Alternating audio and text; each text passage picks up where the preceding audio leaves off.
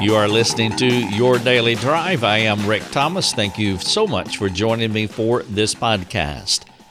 Your Daily Drive is where we put our resources in an audio format so you can listen to it on the go. If you want to read our podcast, you can do that.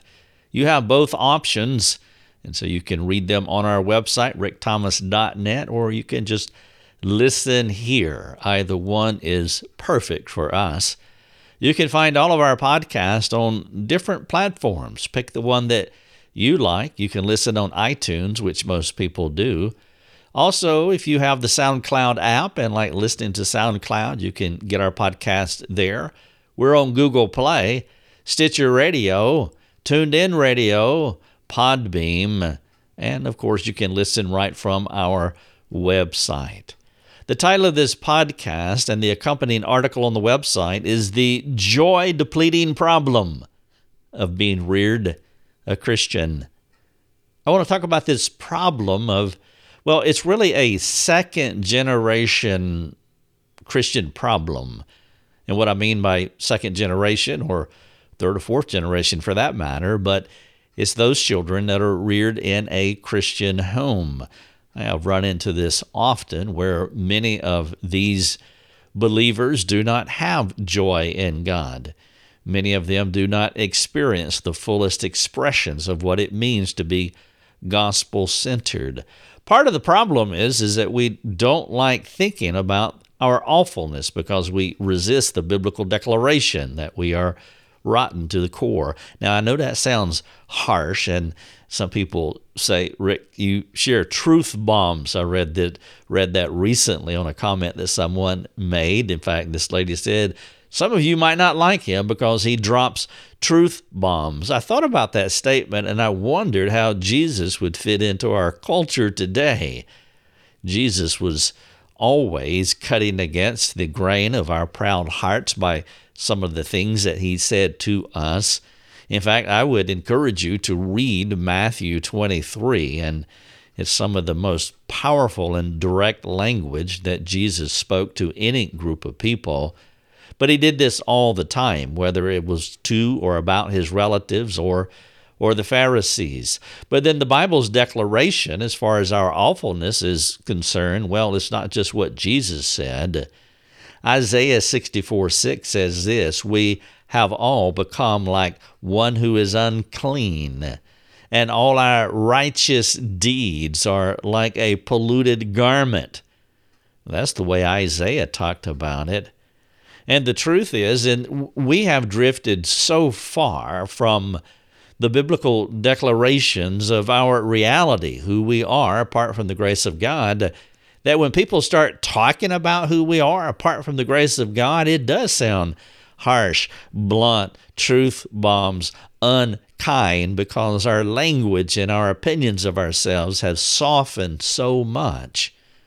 And that's why I said that we resist the biblical declaration that we are rotten to the core. And when I say that, I'm basically paraphrasing Isaiah when he says that we are polluted, we have become unclean. Only a person with a high view of himself would get hung up on on his fallenness, on this idea of total depravity. But here's the irony it is the acceptance of your wickedness that releases the fullest expressions of the gospel in you. The power of the gospel is released in you. And the freedom that you have because of this gospel power comes when you accept the reality, the fullest reality of who you are. I want to talk about that because, especially for those Christians or young people who haven't experienced a lot, they haven't done a lot of bad things. And, and because of that, and that's why I titled the podcast, The Joy Depleting Problem of Being Reared a Christian. Now, let me caveat this. I pray to God that everybody could be reared as a Christian or reared in a Christian home, to be reared by Christians. I wish that was my experience. I would not want you to have my experience of being reared in an abusive home, an alcoholic home, a whoremongering home, a, an angry home, a volatile home. I would not want you to have my kind of home the way that I was raised. But there is a backside liability to being reared a Christian, and you need, or being reared in a Christian home, and you need to know this. A few weeks ago, I was talking with a humble, transparent young man who was gathered with a group of 20 somethings to worship God. I was encouraged that so many college and career kids would come together to adore the Lord. I was intrigued by their stories and, and why, in light of our world's obsession with self indulgent, that these young people wanted to learn about, more about God. It was a positive experience. It was an amazing experience that you can find a group of young people, 20 somethings, an amazingly indulgent culture. And here's a bunch of these people gathered together and they wanted to worship God. They learned more about Him. I began asking them a few questions, like if they'd ever smoked weed, had sex, and a few other lifestyle sins that we're very and I would say all too familiar with. And so I began asking them about these things, and some of them had never indulged in those specific sins, praise God. Others were humble and honest about their past lifestyle, and they had indulged in those sins, some of those sins, but they regained their sanity and they knew the foolishness of their choices, which is why they decided that following Christ was a much better option. But there was one young man that I was talking to who told me that one of the main reasons that he never smoked weed or did some of the more, I'm going to put this in quotation marks, heinous sins was because he saw what his peers were doing in school and he didn't want to be like them. It wasn't that temptations had never tempted him. Temptations did come. Temptations did tempt him. But he chose not to participate. And he felt a sense of pride that he didn't do those things. And as we began to talk, and he was very honest with me, that the truth is he was motivated by a smug, albeit subtle, arrogance and self righteousness that it had worked its way around his heart. He was proud of the fact that he wasn't like other people. In a twist of irony, he was similar to the Pharisee in the temple. In Luke 18, verse 11 specifically, he had become uh, like a person that he would even disdain an arrogant and self righteous person, but that is what happened to him as he was looking down on a fellow sinner.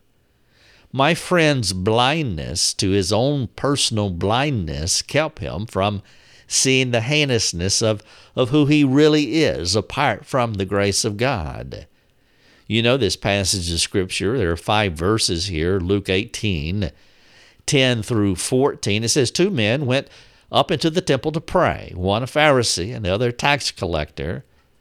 The Pharisee standing behind him, uh, beside himself, or standing by himself rather, prayed thus God, quote, God, I thank you that I'm not like other men, extortioners, unjust, adulterers, or even like this tax collector. I fast twice a week. I give tithes of all that I get. But the tax collector, standing far off, would not even lift up his eyes to heaven, the Bible says. But he beat his breast, saying, quote, God be merciful to me, a sinner. Jesus went on to say, I tell you, this man went down to his house justified rather than the other. For everyone who exalts himself will be humbled, but the one who humbles himself will be exalted. As I turned his problem into my problem, my, the young man that I'm talking about, I took his problem of comparing himself to other people, which he admittedly, that's what he was doing. It, it began as this, it was so subtle that he didn't even know, it was so imperceptible that he wasn't even in tune as to what it was doing to his own soul. He didn't want to do those heinous sins. He didn't want to be like them. And then after a while, he began to judge them because he wasn't like them. After a while, he became like the Pharisee in the temple. Well, I could have talked more about him and to him about what he was doing, but I wanted to to take his problem and turn it into my problem. I wanted to look at myself through the mirror of my life. How have I become like that myself? Because it's such a subtle problem, and that's what I hope you'll do in this podcast. I hope you'll begin to think about as you look toward other people can you, have you, are you secretly proud? Well, you can ask yourself some secretly proud questions. These secretly proud questions go unseen in self righteous hearts. Let me ask you five of them, and, and please understand this is not an exhaustive list of questions. You can come up with your own. I just hope that this will stir you up. I hope this will spur you on. I hope this will cause you to take a reflective look into your own soul, your own mind. Has this subtle problem of, of smug self righteousness overtaken you as you compare yourself to other people? Here are five of those questions. Do you see yourself as the foremost sinner? You know where that's coming from. That's 1 Timothy 1:15. That's how Paul saw himself. At the end of his life, he's writing to Timothy. He's finishing his last books, Timothy, Titus. And at the end of his life, he's experienced almost all that he's ever going to experience of God.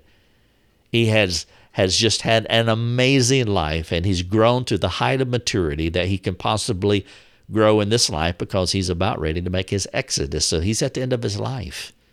And at the end of his life, he saw himself as the foremost sinner. It seems like that should be true with our experience. The closer we get to God, the more we should realize the disparity between ourselves and God. Now, that's not a woe is me, worm theology kind of worldview. It's actually a worldview that should propel you into profound gratitude for God's grace your gratitude is proportional to the amount of depravity that you understand yourself to be. So, my question is do you see yourself as the foremost sinner? Number two, do you secretly compare yourself with others? Number three, do you become impatient with people who have not conquered sins that you have already overcome? Another way of saying this is, and this has happened. This happens in counseling with counselors often, too often, I think, where things that we have overcome in 20 years of trying, 30 years of trying, we map over other people and expect them to overcome this in six months or six weeks or six days. And we don't realize how long it took us. My question is Do you become impatient with people who have yet to conquer sins that you have already overcome? Question number four Do you judge overweight people? large people, obese people? What about thin people? Do you compare yourself to them? And then number five, what do you think about groups who are of a different race, a different color, a different ethnic background than you are? I began to share some of these ideas with my young friend. He was amazingly humble as the light of the gospel was highlighting some of his long standing shortcomings. You know, my wife, Lucia, has often shared her struggles with self righteousness. She was reared in a Christian home with a Christian family. She did not experience what I experienced. I shared, shared some of those things earlier, being reared in an abusive home. The inculcation, inculcation of her spiritual challenges had blinded her to the point that she, she could not perceive the fullness and freedom that the gospel offers. These spiritual challenges, what I'm talking about is that she hadn't experienced much. She hasn't seen much of the dark side. And because of that, she had surrounded herself with a self righteous attitude, and it blinded her to where she could not perceive the fullness, the freedom, the power that the gospel offers. She used to say it like this she told me many times in the early part of our marriage if I'd only killed someone, then I would be able to enjoy Christ more. Do you hear what she's saying? Her remorse was a half hearted statement that spoke more to her frustrated relationship with God than her desire to kill someone. She didn't want to kill anyone, but her worldview, her theological worldview, was that if she had committed some heinous sin, then she would have a, a greater appreciation for the gospel.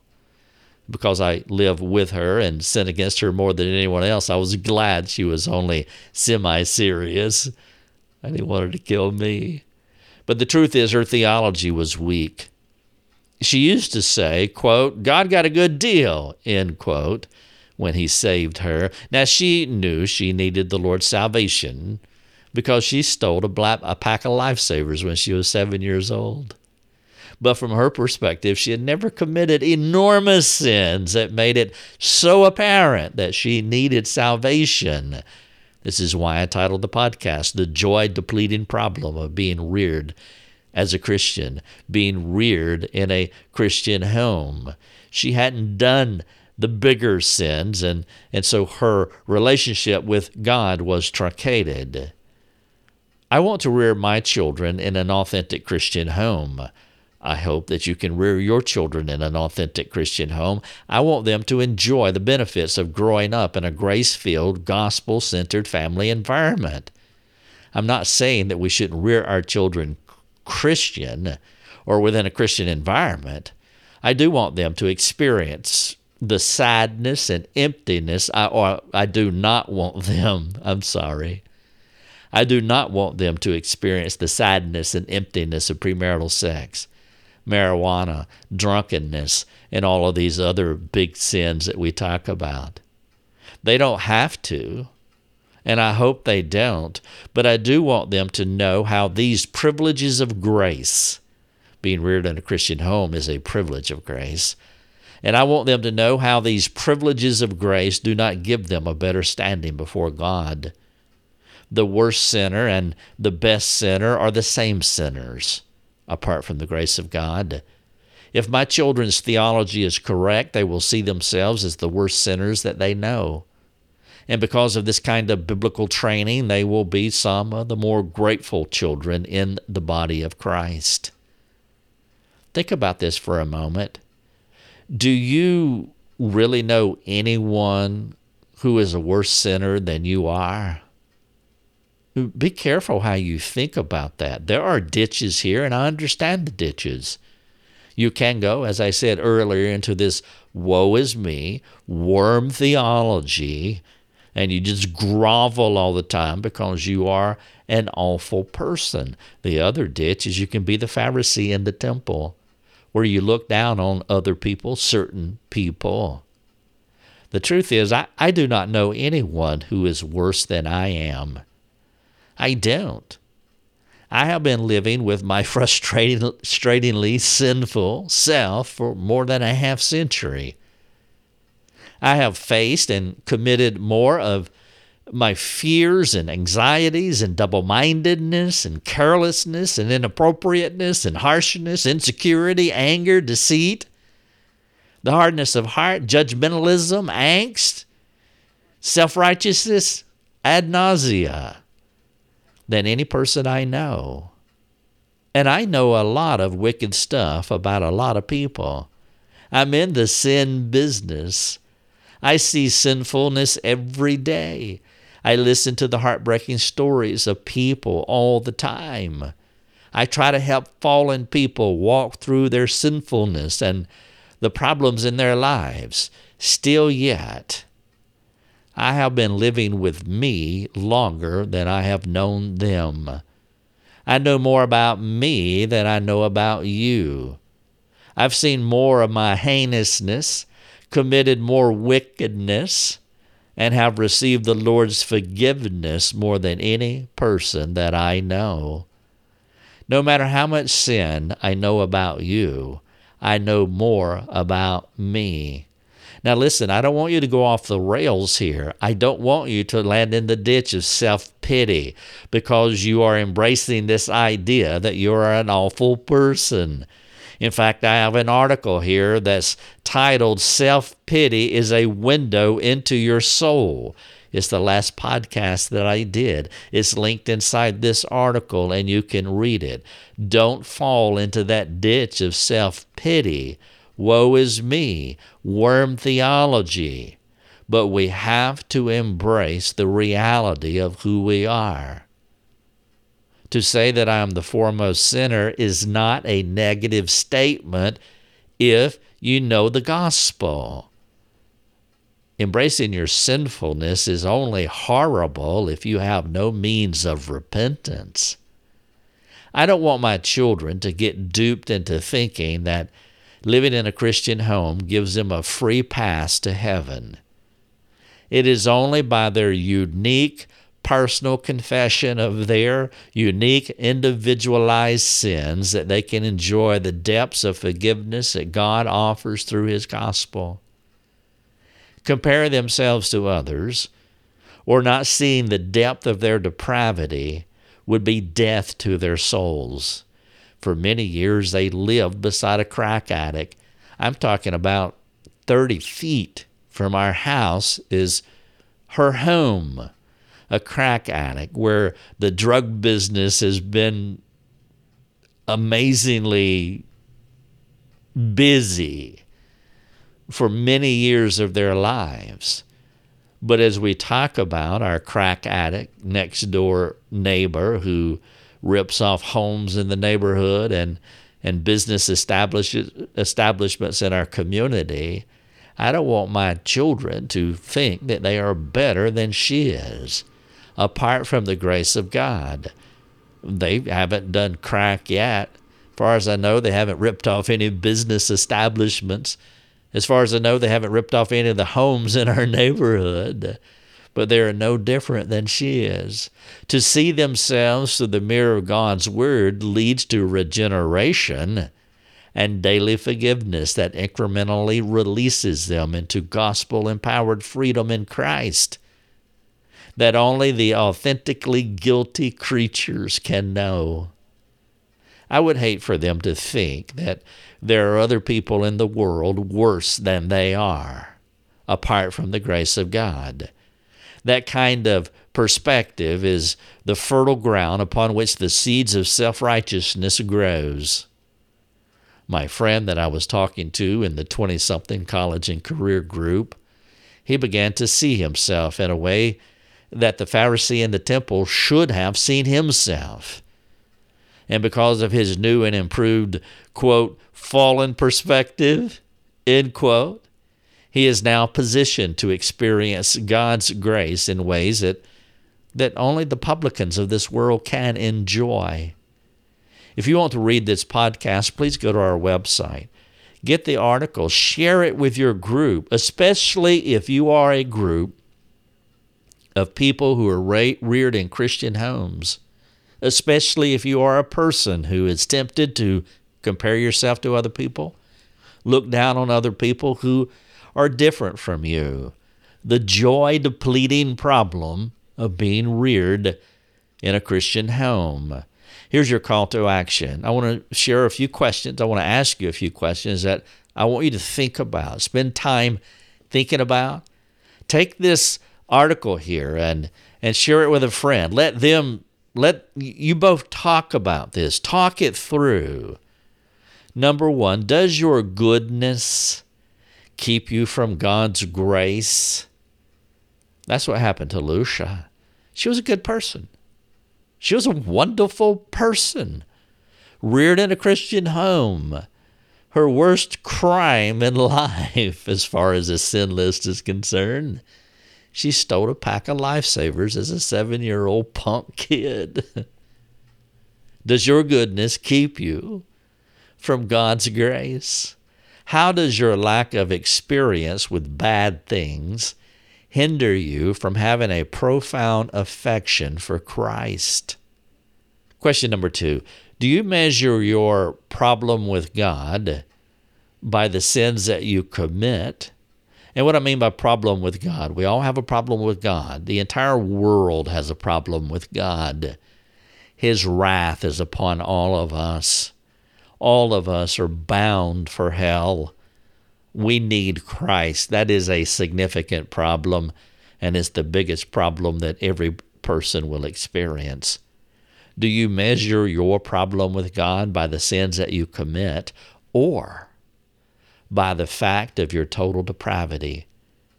If you measure your problem with God by your sin list, you might not see your problem with God as being that profound. You'll hear, hear people say this from time to time. I, I haven't done this, I haven't done that, I haven't committed, you know, no major sins.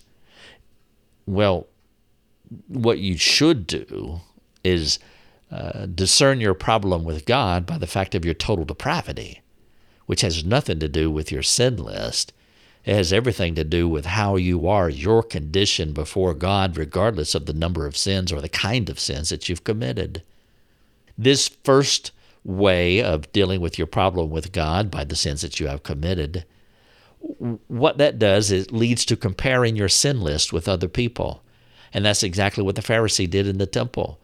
He worked through his problem with God by his sin list. And he compared his sin list and he also compared his righteous list with the publican. But if you compare, if you deal with your problem with God by your total depravity, well, what that does, it leads to a universal and mutual brokenness before, Jehovah God.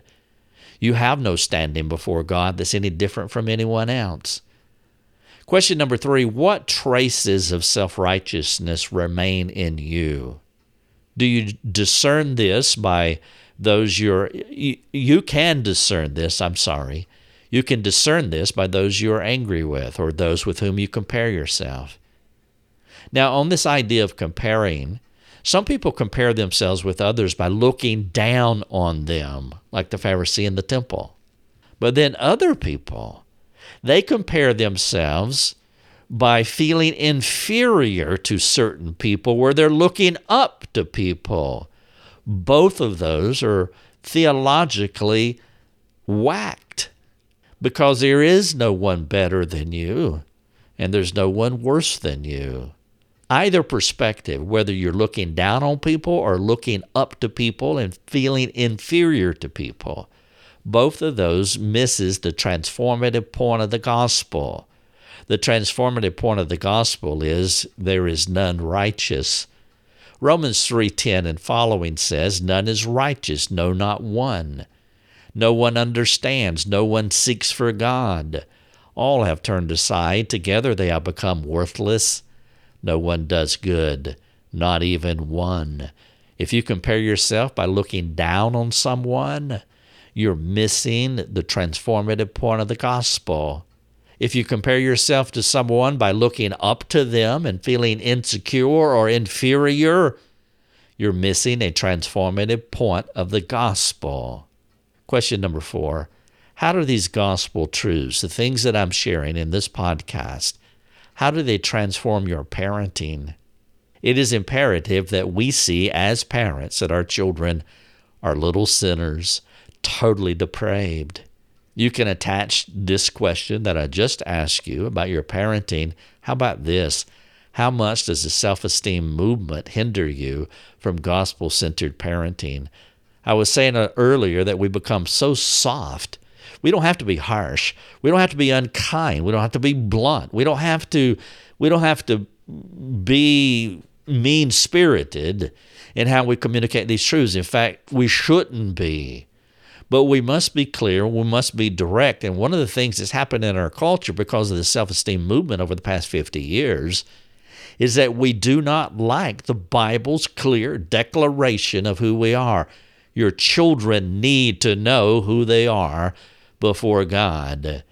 The greater or the more profound they realize their fallenness before God will determine the kind of gratitude and affection, thanksgiving that they have to God. And it's not based on the sins you committed, it is based on the fact that you're totally broken, totally depraved before God, and you need His merciful intervention in your life. If you want to read the podcast, go to rickthomas.net. The joy depleting problem of being reared in a Christian home.